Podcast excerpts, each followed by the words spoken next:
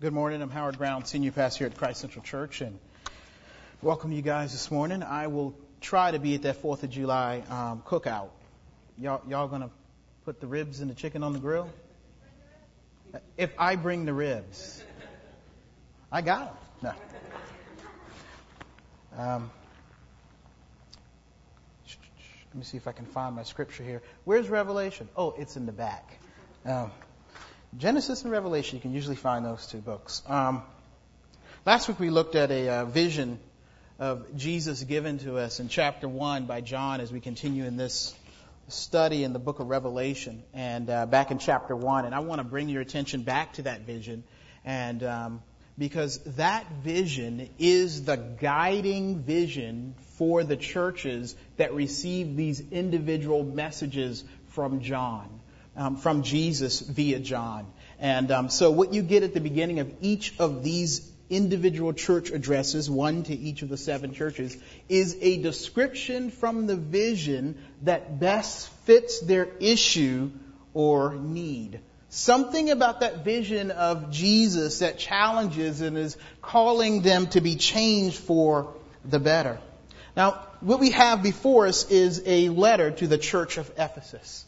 This church, just to let you know, in tracking its um, history, its short history um, through the New Testament, it's a dynamic and pivotal church of the first century. It's this church, unfortunately, has been accused by Jesus of forsaking their first love.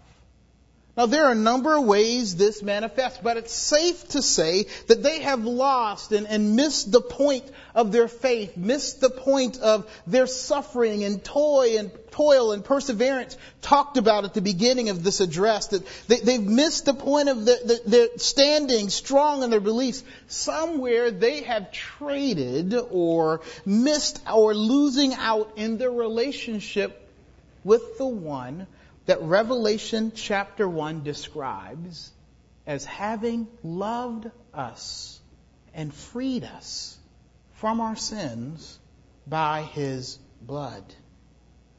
They, like many of us, have lost a lost focus of Jesus, their first love. And if in their personal lives and institutional associations they claim to be believers or Christians functioning as a church and church people, if they are missing out on the love and living love relationship with Jesus, then what's the point? What's the point of this whole thing? I mean, truly, what's the point of, of, of, what appears oftentimes in scripture if Jesus isn't the point? What appears is a bunch of do's and don'ts of, of giving my money and my time and, and, and, and, and even for me, the profession. What's the point? Let's just pack up and go home. The other day I was really challenged. Just yesterday I was riding in the car and I, I was reading, there's a book on our um, book table called The Ragamuffin Gospel. And I don't know what chapter is. One of the chapters in the end there, it, um, um, it, it, it really challenged me because I began to realize that so much of the functioning of my life, so much of the heart drive in my life has nothing or little to do with a living, loving relationship with Jesus. That yes, your pastor, sometimes when I sit down, uh, you know, if I don't pray and really get into it, sometimes functionally, just because I've been trained to do it, know how to do it, and have done it, I can put together a sermon without having this living, loving relationship. And so I, I was talking to Kelly, I'm like, you know, sometimes, I mean, I mean, I've been a, let's see, how long? Uh, I've been a believer for 17, 18 years, something like that. Young in comparison to some Christians. But, and I realize that sometimes I live this life functionally and with my heart more like an agnostic than someone who really believes in a loving, living, ongoing relationship with Jesus. And so I realize how a church like this, how, it can happen if, if that, if we're missing the, the, the, the, point of the method and the point of the mission and the, and the point of, of, of the message, if it's not Jesus and His love for you or the world around you, if the gospel is not central, if, and I, I mean the pun completely, if Christ is not central, let's go home.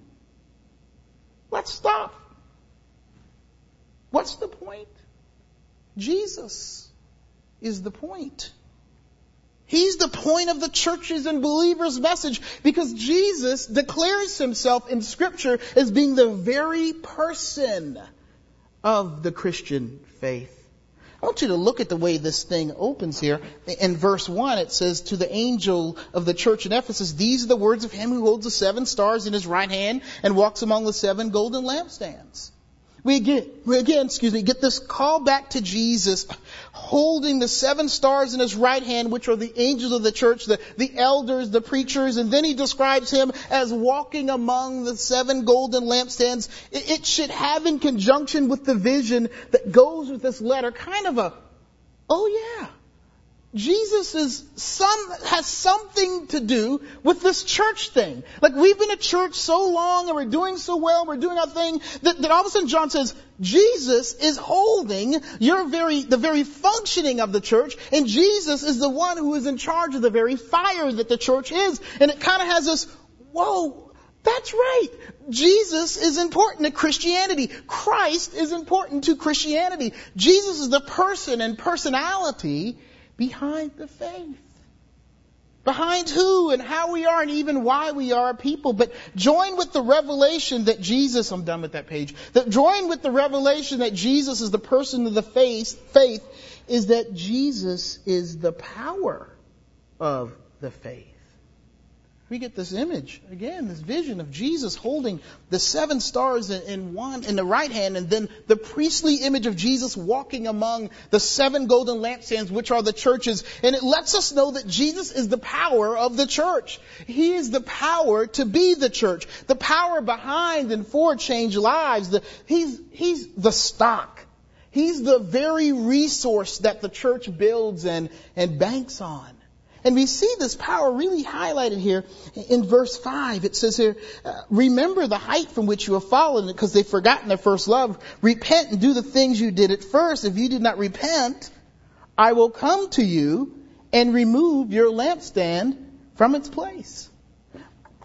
Jesus saying, I have the power, because I am the power behind Christianity, to no longer have you be a branch of God's spiritual bank. Uh, that, that as CEO, as the very resource and person behind what you are about, if I, the one whom you've loved and has loved you first, is gone, then as the power and person and very point of your faith and its message, you will be gone. It makes sense. In the light of the Ephesians fight to stay alive and, and bright and well in a city that is, I can describe as antichrist. That it is persecuting and it's trying and it's challenging uh, the beliefs and practices of the Ephesians at every turn. That if they lose focus of the one who is the person and power behind their faith in keeping with the lampstand, they will burn out in other words, all the stuff that he commends them for, eventually, if they lose Jesus as the focus, they will get wary of doing what they've done so well thus far. They, like the city of Ephesus with their gods, they will have to somehow become the very guardians of the concept of Jesus. The pastors will have to become personalities to kind of sell the faith in, in light of some impersonal belief. The, the pastors would have to become politicians and the people would have to be these really strong, powerful people who exert their power and, and promise personal power to all those who come in order to keep the faith alive and relevant. It would have to, they'd have to do it to keep what they have invested so much of their lives in, to, to sell the faith, to, to keep the selling item hot in the light of the surrounding competition. That's what's going on in, in verse 2 here. If you, if you read with me, it says, I know your deeds, your hard work, and your perseverance. I know that you cannot tolerate wicked men, that you have rested, um, you have tested rather those who claim to be apostles but are not, and have found them false. Now, just to let you know, there's a group of apostles running around claiming to be the next ring of apostles. You know, you kind of have the inner ring, John and all those guys, and then, and then you have this other ring. And so what they're claiming is, we're, we, are we are the personalities of the faith. You know, we're we're the super spiritual. And, and, it turned out that they weren't apostles at all, that they were claiming this falsehood in order to become something, to be honored, to be high on the pole. Now as I began to look at this, it began to sound real familiar to so much of what is going on in our churches and lives of its so-called believers today that somehow in the middle of the struggle of being believers, the person in power and very point of the message of Christianity has been lost. And now we, yeah, I said we, the church believers have become just another store on the proverbial market, selling this impersonal faith that lives as much as you and I have the power to make it so. So, so what you get is preaching messages that have as its end, as its final power, your ability to be good. Your ability to try hard enough and be right and, and, and, and, and you know, just, just do better becomes the message. And so Jesus is like this light bulb that, that needs your works and your personality and, and the show of church and the show of everybody being good and doing all the right things and being moral. They need that in order for Jesus to be real because they've forgotten that He's the point and they aren't the point of the message. The church can quickly and has in many instances become a place of personalities where, where the leaderships and pastors are, are nothing short of rock stars and politicians or, or salesmen for this item in the box called the Bible. You know, it, it, it's very tempting when you begin to live more like an agnostic in your heart. It gets very tempting um, and, and it helps you understand what can happen when Jesus no longer is the power and person behind your faith. That you begin to think, man, Sunday morning is coming. I better be ready to go. And not ready to go meaning I better be ready to do the thing God calls me to do. I better be ready to put on the show. Because if I don't put on the show, if I don't do it right, if, if, if I don't sound exciting, if I don't look a certain way, then man, Jesus isn't, I mean, this thing called Christianity won't be able to live without the personalities and personal power of its people. So churches have become nothing. Nothing. This is just another positive uh, thinking uh, seminar, if you will. Just call me Tony Robbins, Howard Robbins, something like that. You know, because all I'm going to do is just tell you how to do your life better, because there is no real person in power behind the faith, and this is what the Ephesian church is headed for.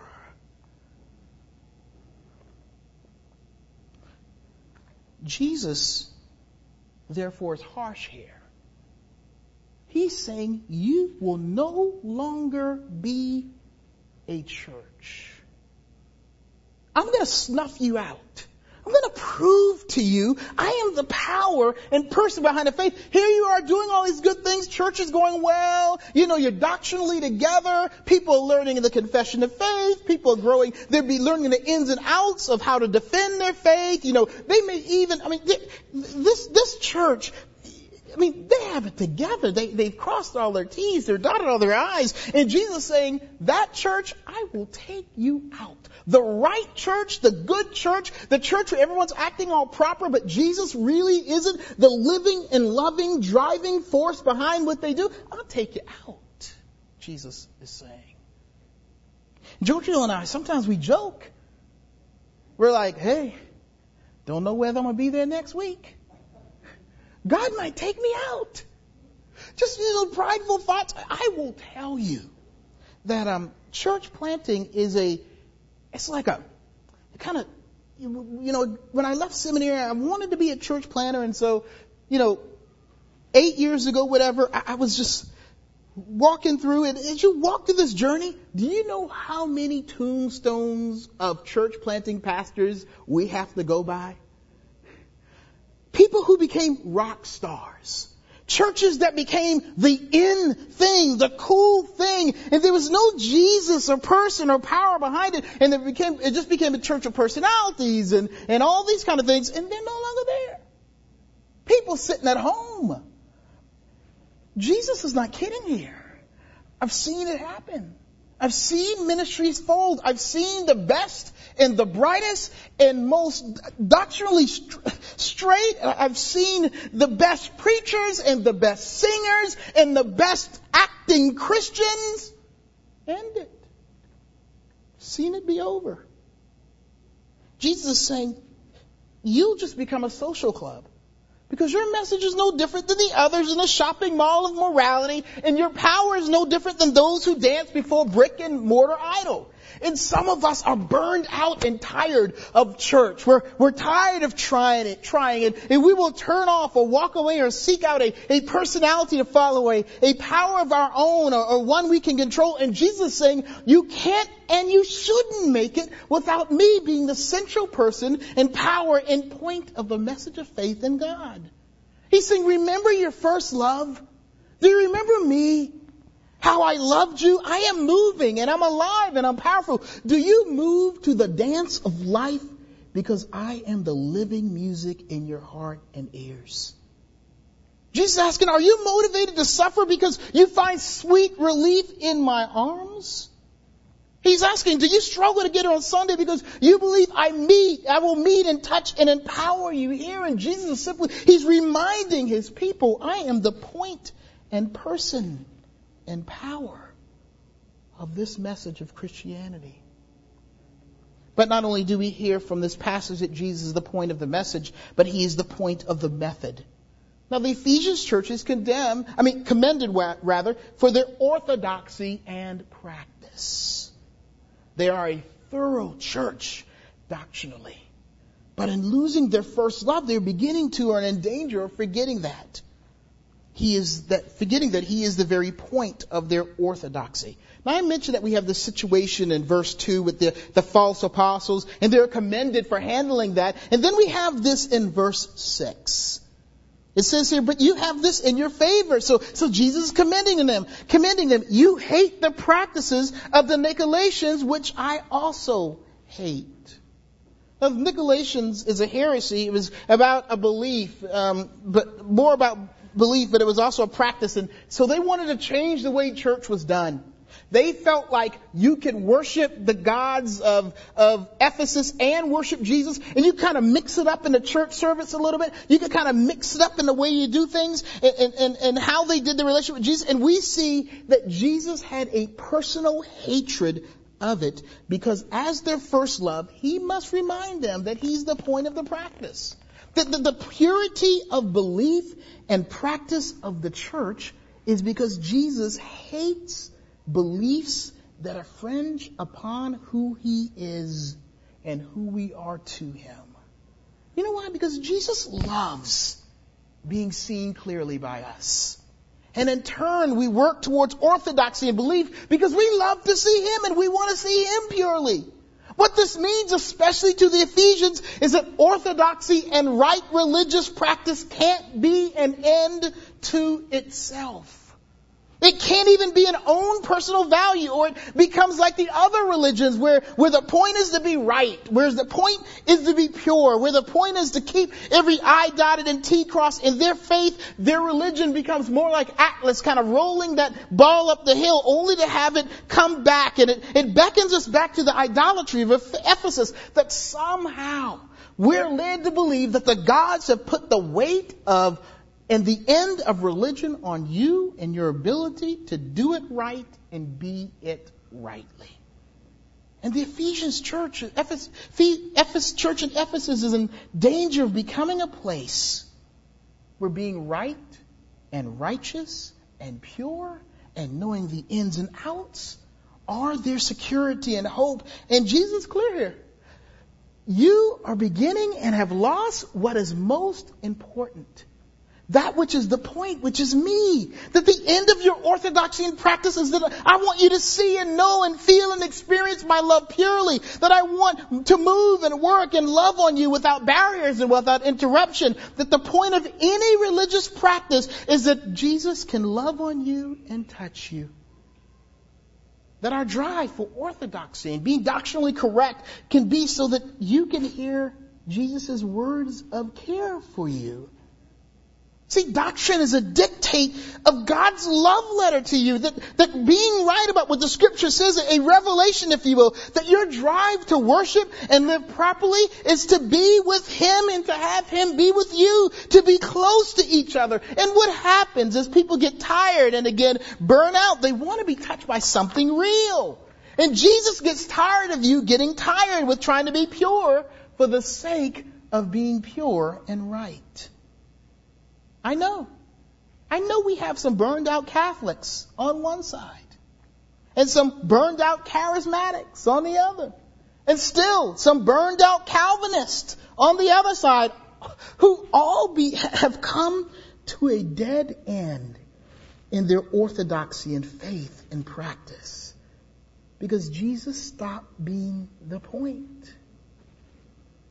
His love for you, your loving of Him became the words of a practice in orthodoxy that did, that, that wasn't real. You know, I, I get asked the question about this, this quiet times dilemma.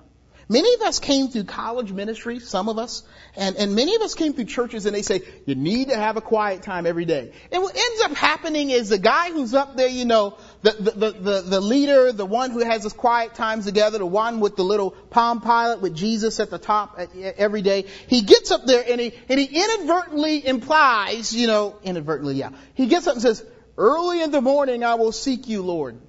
So you got these young kids or young believers like, yes, five in the morning, it's me and Jesus. You know, in your fervor you go and you think this is orthodox, this is right practice, and you, you're not hearing me say you shouldn't spend time with Jesus. But they, they kind of read the scripture and they get up at five and it's them in their dreams. Fall asleep. Then they start to burn out and they feel this and they feel that. And, and I've had people, have people ask me, shouldn't I go to a quiet place? You go to a quiet place. I know if I go to a quiet place, I'm going to go to sleep. So oftentimes it becomes, our prayer times become what it looks like. The, the end becomes to look pure. Don't you know the, the, the, the whole reason behind having times with Jesus? It's to have time with Jesus. It just hit me one day. I'm, I'm driving in my car and I like a little white noise. So, you know, music's going. I, gotta have craziness going on because I'm just kind of ADD. And so I'm, I'm sitting in there and I'm praying and I get to my next destination between praying. I'm like, wow, that was some good time with Jesus. But it didn't look anything like that real holy guy who stood up front and said, I get up in the morning and I go to a quiet room with no pictures in it. You know, the room that's white walls and just has that pillow for me to kneel on. Man, again, let me encourage you. If you need that kind of atmosphere, if it means Jesus becomes the point of the method, that in your method of prayer, you get more and a closer and a loving relationship, that you can hear the word better you read it, and you can pray better when it's quiet, do it. But if you like me and it can't be quiet because you go to sleep or you start dreaming, man, I start writing sermons. I don't listen to Jesus. Start thinking about how church is going to go. I'm talking, thinking about meetings. I'm thinking, and so I have to kind of have some action going on. So many of us have burned out because our goal has been orthodoxy and not Jesus. I think about the quickly this, this debate about worship and, and, and what should be in worship and what shouldn't be in worship. And remember, orthodoxy and doctrine, the point is to hear from Jesus, not to be impressed with ourselves and our thoroughness.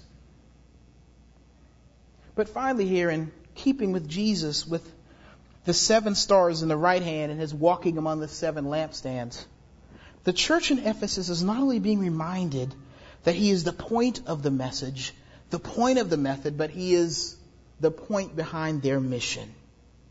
Now, we kind of get this illustration. The lampstands and their stars, their illumination, they, they represent the giving of truth, of bearing the message and methods of God in a dark world. And, and that in that function, they, the church and his people, are carrying the mission of Jesus, of which Jesus should be the point. That mission is Jesus' mission in his love for sinners. The point of the mission is that God loves sinners. Now, I'm going to just give you some background. The church of Ephesus was regarded as probably the first Gentile slash Jewish church.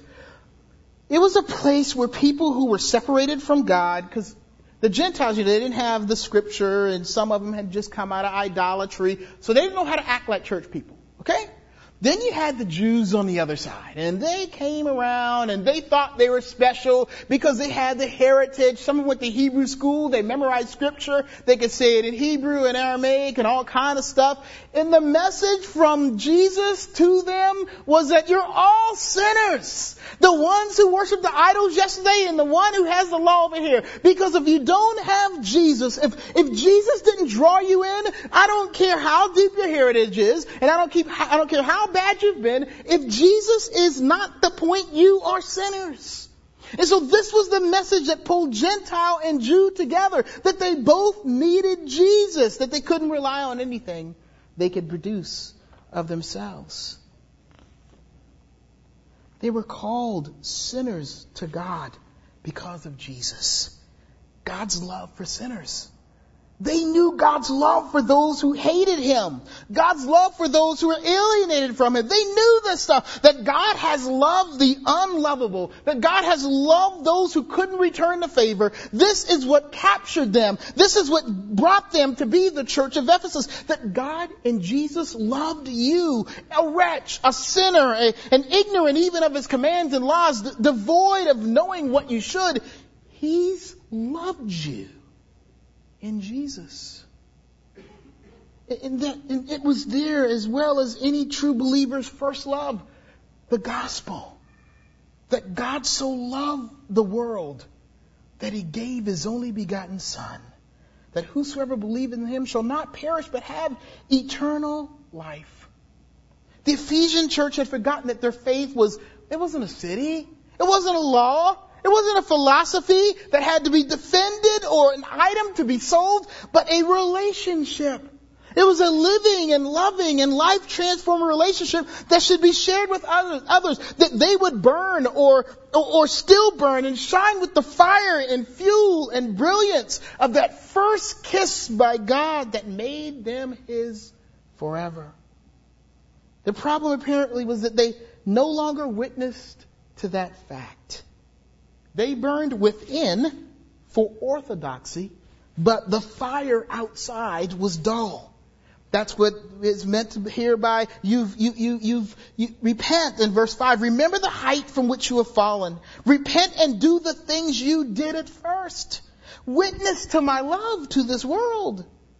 You know, one thing I realize about churches, gosh, I don't know if I'm going to say this. Um, sometimes I, I, don't I don't like sometimes I don't like churches. Um, I'm a pastor. I don't like churches um, because it just seems like people are on fire for the Lord, but they're only in fire on the inside and they're burning each other up. You know, they're just trying to go through and say who's wrong and who's right, and and there's this fire like the Ephesian church was for, this fire to make sure everybody inside is pure and right and doing it their way, and yet there's little fire on the outside. See, I think Christianity in many ways is, can be like an oven of spiritual contemplation. But the Christianity of the Bible, the first flame is like a campfire I mean, it's like a barbecue when you fall in love with Jesus. It's a wildfire. It is untamed, not the dog or rid proper orthodoxy and practice, but the wild flame. It's that smell and lights and sounds of a barbecue that draw others to the fire. And when that first love goes out or down, all of a sudden people have to clean up and dress up and, and be made right to come inside to get what we have. We don't grill or cook anymore like we did when we first loved Jesus and knew he first loved us. But equally important is the mission that sinners would know his love is also that God's people would know his love. Look with me again at verse 5 here. Remember the height from which you have fallen. Repent and do the things you did at first. If you do not repent, I will come to you and remove your lampstands from its place. But you have this in your favor. You hate the practice of the Nicolaitans, which I also hate. He who has an ear, let him hear what the Spirit says to the churches. To him who overcomes, I will give the right to eat from the tree of life, which is in the paradise of God. Jesus is, this call to repent here is not simply a get right or else. What is he saying? He's saying, come back to me. Be assured by me. He's saying, come to the one who can love you real good. It's, it's turn around to the voice that affectionately called you in the first place. To hear the gospel as a believer. To look away from your own deeds and practices and perfections and look and see your own need for the cross. It's look and see your need for Jesus. Look and see your need for the forgiveness of sins. For the righteousness that has escaped you and your ability to hear and respond to the gospel will confirm that you are mine. Jesus saying, Do you see me? Do you hear me? Do you long for my love? Do you want to be known and touched for real? Do you hear the gospel, God's love for sinners and His people? For it is calling you to relief. It's calling you home, calling you to the point, calling you to Jesus. Jesus' mission is to bring hearts that started well and have strayed or burned out or been deceived. Jesus' mission then, as it is now, is to his people, is to mend hearts that have been broken and going after other lovers. Jesus' mission is to his people, calling the runaway back to the tree of life calling the runaway back to the warmth and comfort of home, calling those whose freedom has been lost and trying to be right and perfect and perform and you've thought to yourself, what's the point of this Christianity? And Jesus' message is the gospel. God loves sinners. He calls out to his people and he draws them back with the same grace that he drew him in to be their children. He's calling by the gospel to his people and those who would be his people with the giddy love of the Father. You know, that kind of love, that kind of childlike fan, you know, when you, when a child has a fan, when they first meet their sports hero, of the simplicity and wonder of being in a real relationship with God. Jesus is like, here I am, in the middle of this whole thing that the point of this thing is that you would be touched by me and know me and experience my love. I um Harrison has a good way of manipulating me. It I think it's become manipulation. You know how things that start off pure become manipulation? Um, and he has this thing where he's like, Daddy, I just want you. Daddy, can you hold me? I love you, Daddy. I just want you. And I'm just like, oh, okay, whatever you want. You want the toys, no problem, you know? And, and I think about that, and I'm thinking, okay, he's just trying to manipulate me to get what he wants. But then I think there's that first, I mean, at this point in his life, the manipulation is like 40%, and I really be 60% is, Daddy, I just want you.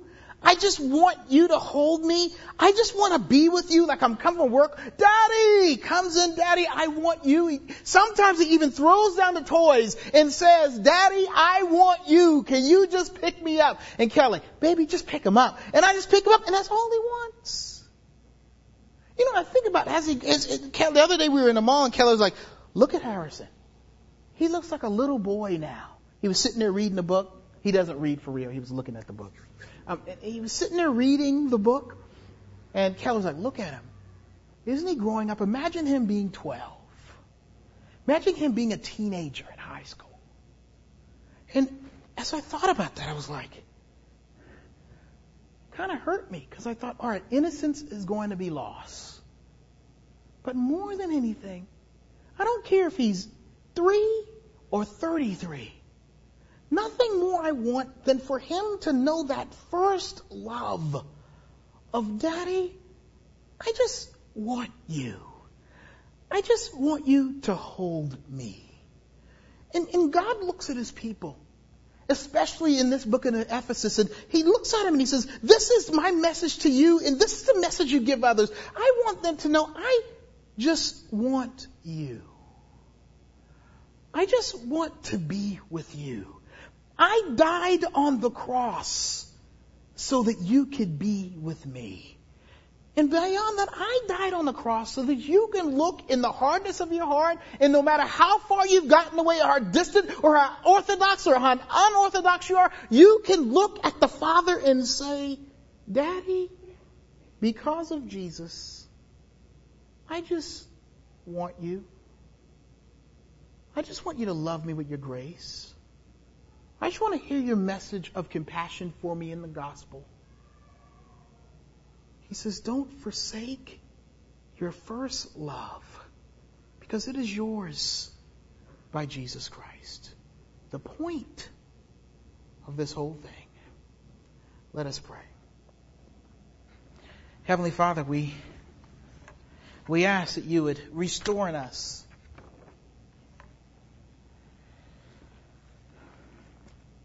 the real love and fire of our relationship with you in Jesus.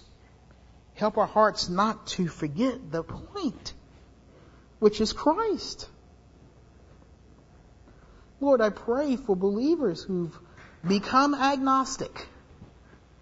Jesus is there, he's, but he isn't loving and he isn't real and it's hard to love him.